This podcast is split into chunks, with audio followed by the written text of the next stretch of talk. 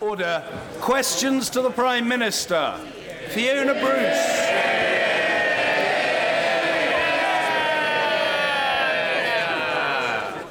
Thank you, Mister Speaker. Before I start, I'd like to say something. Um, everyone in this House and many people watching at home know from Yes, Prime Minister, the central role that Bernard, the Prime Minister's principal P P S, plays in the life of the Prime Minister and of Number ten Downing Street. Well, this morning, my Bernard, my principal private secretary, died of cancer. Chris Martin was only forty-two. He was one of the most loyal, hard-working, dedicated public servants that I've ever come across. I've no idea what his politics were, but he would go to the ends of the earth and back again for his Prime Minister, for Number ten, and for the team he worked for. Today we're leaving the seat in the official's box where he used to sit empty as a mark of respect to him. We think of his wife Zoe, his family, the wider Number ten family, because it is a bit like a family, and we feel we've lost a, someone between a father and a brother to all of us, and whatever happens, we'll never forget him. Yeah. Yeah. Mister Speaker, this morning I had meetings with ministerial colleagues and others, and in addition to my duties in this House, I shall have further such meetings later today. Fiona Bruce. Thank you, Mister Speaker. Can I firstly echo the Prime Minister's sentiments regarding the passing of Chris Martin? And I'm sure that all members uh, will have heartfelt thoughts and prayers today, and, and we would be grateful if they would be conveyed to the family at this time. Yeah. Uh, Vision, the excellent children's mental health charity in Congleton, tells me that the lack of a secure family life is a root cause of many problems experienced by the children it helps. The Prime Minister is a champion of family life, so can he confirm that announcements to be made later today will pass his family test by providing security for family relationships and opportunities for vulnerable children? Yeah. Well, can I thank my honourable friend for her remarks, and there will be condolence books in Number ten and the Treasury and in the Security Service where Chris Martin uh, worked. She's absolutely right that families are the best uh, welfare state that we have. They bring up our children, they teach us uh, the right values, and they care for us when we are uh, sick and unwell. We want to help families, and the Chancellor will have something to say about that later as we boost the national living wage, as we deliver tax cuts for uh, working people, and crucially as we help with childcare. And as I've said before, all these policies uh, should pass the test of, of helping Britain's families. Yeah. Jeremy Corbyn. Yeah. Thank you, Mister Speaker. On behalf of the opposition, could I also express my condolences to the family of Chris Martin on his death. Uh, the Prime Minister told me how ill he was on Remembrance Sunday, and I'm pleased that he was able to visit him at that time. And also, on behalf of many members who worked with Chris Martin when we were in government, appreciate very much the professional work that he did in the very highest and best traditions of the civil service in this country. And if our condolences could be passed on, I think that would be very helpful. Uh, this week, Mister Speaker, fifty-five Labour councils have made a commitment for their areas to be run entirely on green energy by twenty fifty. With the Paris Climate Talks just days away, will the Prime Minister join me in commending those councils, and will he call on all Conservative councils to do the same? Well, I certainly commend all councils for wanting to promote green energy, and we've made that easier in our country by having the um, feed-in tariffs and the other measures we've ha ha help, had to help for particularly solar power and also uh, wind power. Uh, will be taking part in the Paris Climate Talks because it's absolutely vital to get that global deal, but we have to make sure that we take action locally as well as globally. And I would make the point that if you compare the last Parliament to the previous Parliament, we saw something like a trebling in the installation of, of renewable electricity. Jeremy Corbyn. Uh, thank you, Mister Speaker. The commitment of those Labour councils is a bit of a contrast to the Prime Minister's performance, because he used to tell us that his was the greenest government ever. Uh, does he remember those days? Um, does he agree with the Energy Secretary that Britain is likely to miss its target of getting fifteen percent of our energy from renewables by twenty twenty? Well, first of all, I believe that the, the last government does uh, rightly claim that record. The world's first green investment bank pioneered in Britain, a trebling of, of renewable energy. a meeting of all our climate change targets, contributing to an E U deal. That means we go to the climate change conference in Paris with a very strong European record and the ability to say to other countries that they should step up to the plate. Also, in the last Parliament, we spent record sums helping developing countries to go green, and in the next five years, we're going to be spending nine billion dollars uh, on helping other countries, which will be crucial in building the Paris deal next week. Yeah, yeah. Jeremy Corbyn. Thank you, Mister Speaker. The problem with the Prime Minister's answer is that the gap between Britain's twenty twenty target and our current share of renewable energy is the biggest in the European Union. And some of his decisions he's made recently, such as cutting support for solar panels on home and industrial projects, scrapping the Green Deal, cutting support for wind turbines, putting a new tax on renewable energy, increasing subsidy for diesel generators. Is it any wonder that the chief scientist of the United Nations Environment Programme has criticised Britain for going backwards on renewable energy? Yeah. The, the, the facts paint a different picture. As I said, a trebling of wind power in the last Parliament. That is an enormous investment. And also, he makes the point about solar panels. Of course, when the cost of manufacturing solar panels plummets, as it has, it is right to reduce the subsidy. If we don't reduce the subsidy, we ask people to pay higher energy bills, something I seem to remember the Labour Party in the last Parliament making rather a lot of. I think if you look at the Secretary of State for Climate Change's speech, you can see the right balance between affordable energy and making sure we meet our green targets. That's what we're committed to. And in addition to that, building the first nuclear power station for decades in our country, something that the Labour Party talked about a lot in government, but we're putting into action now we're in government. Jeremy Corbyn. Mister Speaker, in the past few weeks, a thousand jobs have been lost in solar companies in Britain as they've gone bust. And I've got a question from some apprentice solar fitters at Bannister House, a large community energy project. Ziggy, Israel and Jay say that cutting feed-in tariffs means you are stopping solar projects that they need to help our environment and give us jobs. They asked the Prime Minister this: why do you want to throw all this away? We are doubling investment in renewable energy uh, in this Parliament. And as for solar panels, I think I'm right in saying in the last Parliament over a million homes were fitted with solar panels. It's right that we go on supporting that industry, but we should do it recognising that the cost of manufacturing solar panels has plummeted. And so, therefore, the subsidy should be what's necessary to deliver solar power, not what's necessary to pump up the bills of hard-working families. That's not much help to those who are losing their jobs in the solar industry at the present time. However, I'd like to ask the Prime Minister something else. Today is the International Day for the Elimination of Violence Against Women. On average, two women a week are killed by a current or former partner, and domestic violence accounts for up to a quarter of all violent crime.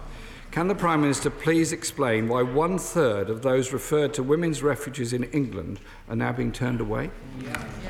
Well, we have put more money into refuges, and the, and, the, and the Chancellor will have something to say about funding women's charities in his uh, autumn statement today. Because the fact is, when it comes to rape crisis centres that we protected, or domestic violence centres that we help to fund, this government has got a good record on helping women and making sure that the crime of domestic violence is properly investigated by the police and prosecuted in our courts.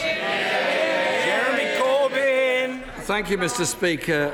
The late, the late Denise Marshall, who was Chief Executive of the domestic violence charity Eves, put this very well when she said, "If you're a woman who's experienced some form of violence, I believe you have the right to the very best service, and the community owes you an opportunity to recover."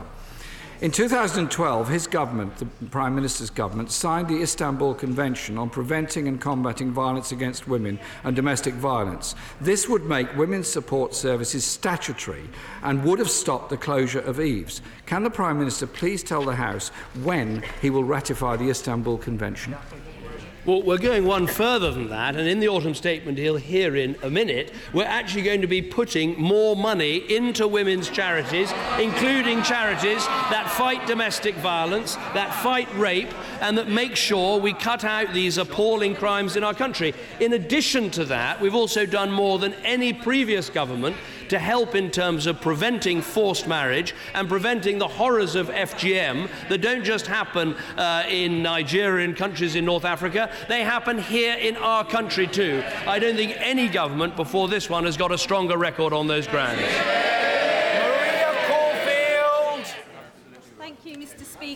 I have many constituents in Lewes who come to my surgery desperate to be able to earn their, own their own home. Uh, many of them are on a long, low income, and they recognise that a monthly mortgage payment will be significantly lower than their current monthly rental payments, yeah. sometimes by up to fifty percent lower. So does my right honourable friend share in the excitement of many of my constituents towards the Starter Homes initiative contained in the Housing Bill, which will see affordable housing lower the monthly outgoings of many people in this country? Yeah. No, well, I do share my honourable friend's enthusiasm for that. Clearly, there are lots of individual interventions we can make, like Help to Buy, that has basically put uh, buying homes in, in the reach of many more people by reducing the deposits they need. We can help people to save, which we do with our Help to Buy I S A, so we're contributing every time people make a saving. But we, the biggest contribution we can make is by building more houses, which we are going to be doing during this Parliament, and crucially, by maintaining a strong, secure and stable economy with low interest rates so people can afford to take out a mortgage. Mister Angus Robertson. Yeah. Thank you very much, Mister Speaker. May I, I begin by associating the Scottish National Party with the condolences of the Prime Minister. Having spoken to him last week, I'm aware of how much of a personal loss it is to him and, of course, to Chris um, Martin's family uh, and friends. Uh, the fatal dangers of unintended consequences and escalation in Syria are clear for everybody uh, to see in these days. All serious observers agree that an air campaign alone will not lead to the ultimate defeat of Daesh on the ground, and that ground forces will be needed. How many troops and from which countries does the Prime Minister have in his plan for Syria? Well, first of all, can I thank the Right Honourable Gentleman for his remarks about Chris Martin, uh, who I know helped uh, all parties in this House with, when they had uh, I- inquiries. Let me deal very directly with the Syria issue and the question he asked, because I think this is so crucial. I'm not for one minute arguing that uh, action from the air alone can solve the very serious problem we have with ISIL. Clearly, we need a political settlement in Syria and a government in Syria that can act comprehensively with us against ISIL.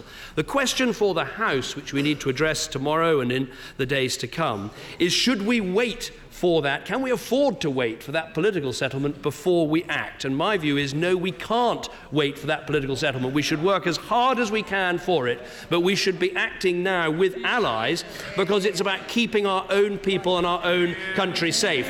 Now, he asked specifically about ground troops. The fact is there are troops in Syria, the Free Syrian Army and the Kurdish forces, uh, that would work with us to help eliminate ISIL. But of course, the full range of ground troops will only be available when there's a political settlement in Syria. But the question is simple. Can we afford to wait for that political settlement before taking action to keep us safe here at home? And my answer to that is no, we can't afford to wait. Angus Robertson. Mister Speaker, uh, the United Kingdom spent thirteen times more bombing Libya than investing in its reconstruction after the overthrow of the Gaddafi regime.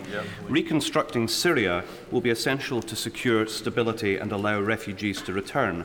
How much does the Prime Minister estimate this will cost, and how much has he allocated from the U K?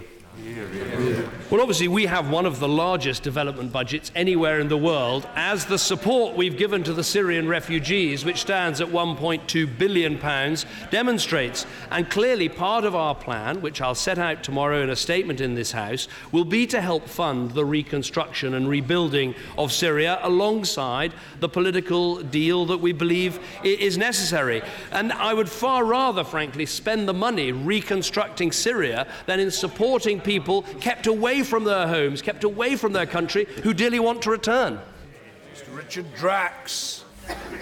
Thank, thank you, Mister Speaker. I know that my right honourable friend is aware of the growing chorus of concern surrounding the conviction of Alexander Blackman, the former Royal Marine non-commissioned officer who shot a fatally wounded insurgent in Afghanistan in two thousand eleven. If there is indeed new evidence, and if, as many feel, there has been a miscarriage of justice, would my right honourable friend agree with me that it is right that this matter should be looked into again? Well, what I'd say very directly to my uh, honourable friend is this is exactly what the Criminal Cases Review Commission exists to look at, where there is or may have been a uh, miscarriage of justice. As he knows, we gave the internal report of the Naval Services to Sergeant Blackman's legal advisers, so there is proper disclosure in this case, and his legal team have said they are looking at the option of applying to the Criminal Cases Review Commission. Let me just say, while we're on this point, that our Royal Marines have a worldwide reputation as one of the world's elite fighting forces. Uh, they made an incredible success, uh, an incredible contribution to our country, and we should pay tribute to them. Yeah. Margaret Ferrier. Yeah, yeah, yeah. Thank you, Mister Speaker. The government's handling of child sexual abuse inquiries has done little to instil public confidence so far. Last month, the Goddard inquiry announced that they had accidentally and permanently deleted all of the victim testimonies submitted through its website over an eighteen-day period without anyone from the inquiry ever reading them.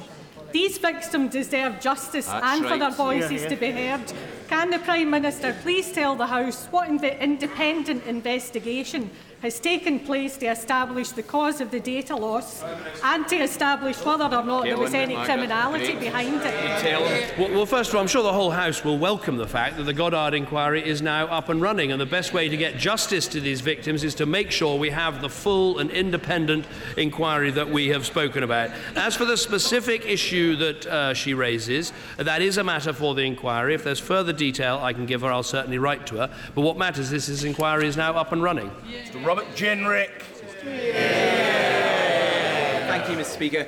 three thousand jobs in Newark were lost under Labour. This month we celebrate the creation of the ten thousandth new job in Newark since twenty ten. Does the Prime Minister agree that once again Newark leads the way to a strong economy, high employment, low wage? higher wages and lower welfare? Yeah. Well, I'm uh, delighted to hear that Newark has met this Nan mark, and it is worth remembering that these ten thousand figures, they are ten thousand people, each with a job, with a livelihood, with a chance to support their families. I well remember visiting my honourable friend's constituency. I can't promise to visit as many times in this Parliament as I did in the last Parliament, but I, I, I do recognise that a business we visited called Know How last week cre uh, announced the creation of over, over eight hundred jobs. So, as ever, where, where Newark leads, I'm sure others will follow. Emily Thornberry. Has the Prime Minister ever heard of Shakam Sammy Plummer, Alan Cartwright, Stephen Appleton, or Vaso Kako? These are all teenagers who were stabbed to death on the streets of Islington in the last year. Vaso was murdered just two days ago. Given the growing culture of drugs, of gangs, of violence in my borough and many other boroughs like it, does the Prime Minister really think that it's in the interests of my constituents for their safety and security to cut the Metropolitan Police? Yeah. Yeah. Well, first of all, every life lost in the way that she talks about is, of course, a tragedy, and many of these lives have been lost because of drugs, because of gangs, and because of knife crime. Overall, knife crime has come down over the last few years, which is welcome, but there's still too many people carrying a knife and not recognising that not only is against the law, but it's also an enormous danger to themselves as well as to others. So we'll continue with our tough approach on knife crime, with the work we're doing to disband and break up gangs, and our work to try to deal with the problems of drugs. When it comes to policing, what we've seen in London is actually an increase in neighbourhood policing, and the Metropolitan Police have done a good job at cutting back office costs and putting police on our streets. Steve Double. Thank you, Mr Speaker. After many years of neglect under Labour, Cornwall is once again seeing investment in our roads, in our railways, in our airports and in our tourism. Ambitious to diversify its economy and become a centre for the U K aerospace industry. Indeed, Newquay Airport is the forerunner to be the location of the U K spaceport. Could the Prime Minister please provide an update on the decision for the spaceport, and does he agree with me that Newquay would be the perfect place for it? I think it's very good that in this Parliament we got such strong voices for Cornwall speaking up for that county and making sure it gets the assistance and the resources and the help that it needs. I'm a strong supporter of Newquay Airport, not just as a user, but also I think it provides the opportunity for a hub of great businesses in Cornwall. We want to become the European hub for spaceflight, which will help to attract further investment into the U K and create jobs. There are a number of other airports in the running, so I wish them all well, and I can tell him we're aiming to launch the selection process next year. Tulip Siddiq.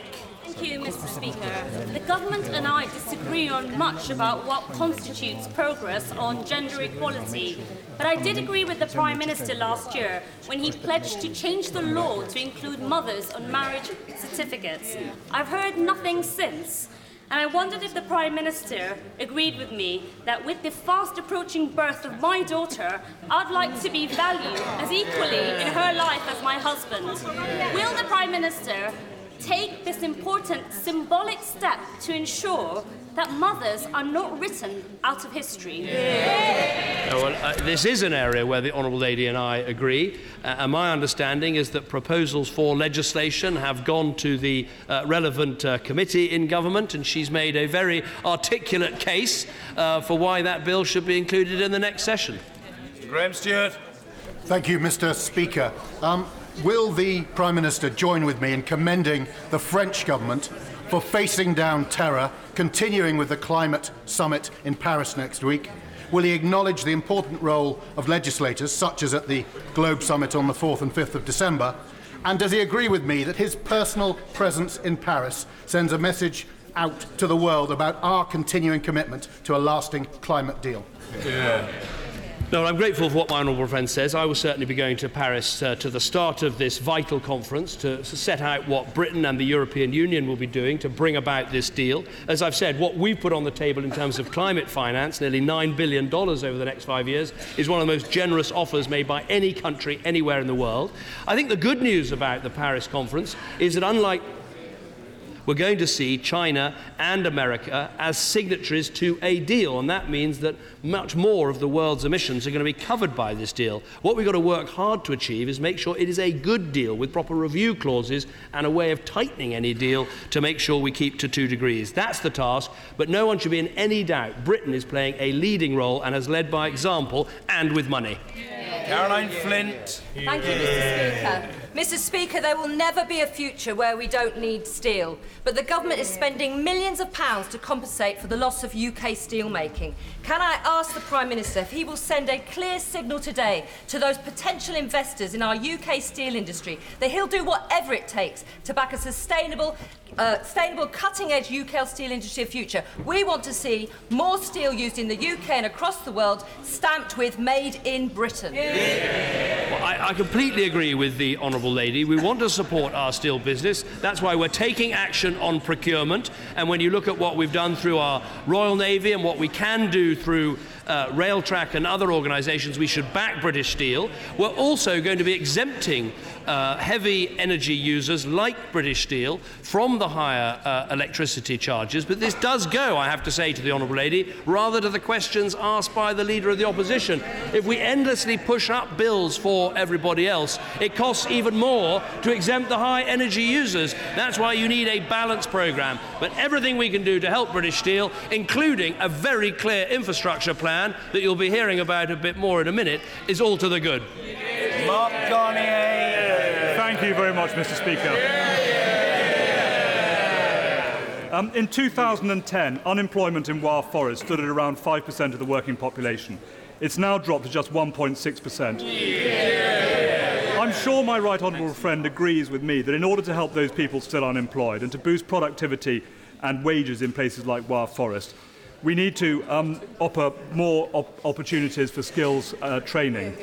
Um, does my right honourable friend uh, agree with that? And um, moreover, what more can the government offer in order to help places like Wye Forest? Well, well, our vision is that all young people aged eighteen should have a real choice of either being able to take on an apprenticeship, and we're planning for three million in this Parliament, or be able to go to one of our universities. We don't want anybody left behind. Everyone should have that choice. He's right that unemployment has fallen in his constituency as around the country. We'll hear from the Chancellor in a minute about what's happened over the last five years. years, but the fact is that Britain, over those five years, has grown as fast as any other G seven country in terms of our economic performance. And you can now look back and see that the decisions made in twenty ten, twenty eleven, twenty twelve, difficult decisions, but they laid the platform for sustained economic growth and jobs. Yeah. Imran Hussain. Uh, Mister Speaker, education in Bradford is facing a funding and school places crisis, and we remain at the bottom of the league tables. Bradford's children cannot be failed any longer. So will the Prime Minister support my call for a Bradford Challenge based on the highly successful London Challenge? And will he stop the dangerous changes to the school's funding formula that will drag the children of Bradford further into the land of inequality, despair and neglect? Well, we made, we made commitments at the last election about funding our schools and funding school places, and we'll be keeping all of those commitments, not just the revenue that we provide to schools, where we won't be reducing the amount that uh, goes per pupil, but also spending much more on new school places in this Parliament than in the Parliament that preceded uh, me becoming Prime Minister. We're also helping with building new academy chains and new free schools, and they're available for his constituency as for others. David Tredinnick. Does my right honourable friend the Prime Minister agree with me that the turmoil in northern Iraq and Syria gives opportunities to resolve long-standing international disputes, not least with Russia? And does he agree with me that the attack on the Russian bomber, something that never happened in the whole of the duration of the Cold War, was disproportionate, and we make sure absolutely that we do not get into a conflict with Russia over Syria? Well, what I'd say to my honourable friend is, look, I think there are opportunities for sensible discussions with Russia about the agenda in Syria, which is about uh, a political transition so there can be a government that represents all the people of, of Syria. And I had that conversation with President Putin last week. He mentions the issue uh, about the uh, downed uh, Russian jet. The facts on this are not yet clear, but I think we should respect Turkey's right to protect its airspace just as we defend our own. But I think it's very important we get to the bottom of exactly what happened. Jim Cunningham. Thank you very much, Mister Speaker. The Prime Minister very often tells us that the first duty of any government is to protect the public. Will he give an undertaking to restore the cuts to the police and the emergency services to ensure that the public in this country are protected? Yeah. Yeah. I think this government has a good record at protecting the public, not least because we protected counter-terrorism policing, and we had a funding situation with the police that enabled them to help in a cut of crime of thirty-one percent since I became Prime Minister. Jake Berry. Yeah. Yeah. Yeah. Yeah. Thank you, Mister Speaker. John Morton, a drink driver, destroyed the lives of Amy Baxter and Hayley Jones, with Miss Baxter being so severely injured she's paralysed from the neck down and in hospital sixteen months later. He was sentenced to just a three-year driving ban, a fine and a twenty-week tag. Weeks later, he successfully applied to Bolton Magistrates' Court for his tag to be removed so he could go on holiday to a stag party. Oh. Would my right honourable friend look to issue guidance to magist- magistrates that a tag, when part of a sentence, should never be removed to allow criminals to go on holiday? Yeah. No, well, I think my honourable friend makes a very powerful point, and I will look at this very carefully. Uh, let me first of all express my sympathy to the victim and her family in what is undoubtedly an incredibly distressing case. It's always very difficult to comment on individual cases because I wasn't sitting in the courthouse and I didn't hear all the points that were made, but the point he makes does seem to be very powerful. A punishment is a punishment, a tag is a tag, and I think he's making a strong case. Yeah. Stuart Malcolm MacDonald. Yeah, yeah, yeah. Mister Speaker, today's Middle East is increasingly resembling the Central Europe of a century ago. Minorities, be they linguistic, religious or sexual, find themselves under more pressure than ever. I, my constituents and the Scottish National Party understand the threat posed to these groups by Daesh. But how is the Prime Minister planning to prosecute a bombing campaign that does not alter the demographic map of the Middle East, preventing Aleppo becoming the new Lublin or Mosul the new Budapest? Yeah, yeah. What I'd say to the honourable gentleman, we'll set out the arguments clearly tomorrow, but there is a clear and present danger to the United Kingdom of ISIL, based in Iraq, based in Syria, planning attacks against our country today. Now, we don't live in a perfect world, and we can't deliver a perfect strategy, but we can deliver a clear, long-term strategy that will work. Now, he talks about the lessons we learnt uh, um, from the last century. One of the lessons I would say we should learn from the last century is when your country is under threat, and when you face aggression against your country, you cannot endlessly sit around and dream about a perfect world. You need to act in the world we're in. Nusrat Ghani. Thank you, Mister Speaker. Will my right honourable friend join me in congratulating all the staff at the Crowborough Birthing Unit, the midwives, the matron Emma Chambers and local activist Richard Hallett for scoring one hundred percent on their Friends and Family survey on satisfaction and care. The, midwife, the, the commitment of these midwives is only matched by the Conservatives' commitment to the N H S, with the fact that for two elections in a row we have promised and delivered greater investment in our National Health Service than Labour. Yeah. Well, can I say to my honourable friend, I think she's absolutely right to highlight the Friends and Family test. It is a simple way of measuring whether our hospitals are, are giving great care, uh, and I think it's been a real advance in our N H S to have that. But as well as good schemes to make sure that you'd want your friends and family treated in a hospital, we need to provide the resources for that hospital, and that's exactly what we're doing with the spending figures announced today. Crucially, uh, on childbirth, it's not often I stand here and quote the Daily Mirror, but it is worth looking at what they're raising about the importance of a seven-day N H S and making sure we have high standards across our N H S every day of the week. As well as the extra money this government's putting into the N H S, the seven-day N H S is also going to mean a much stronger N H S. Tasmeena Ahmed Sheikh. Thank you, Mister Speaker.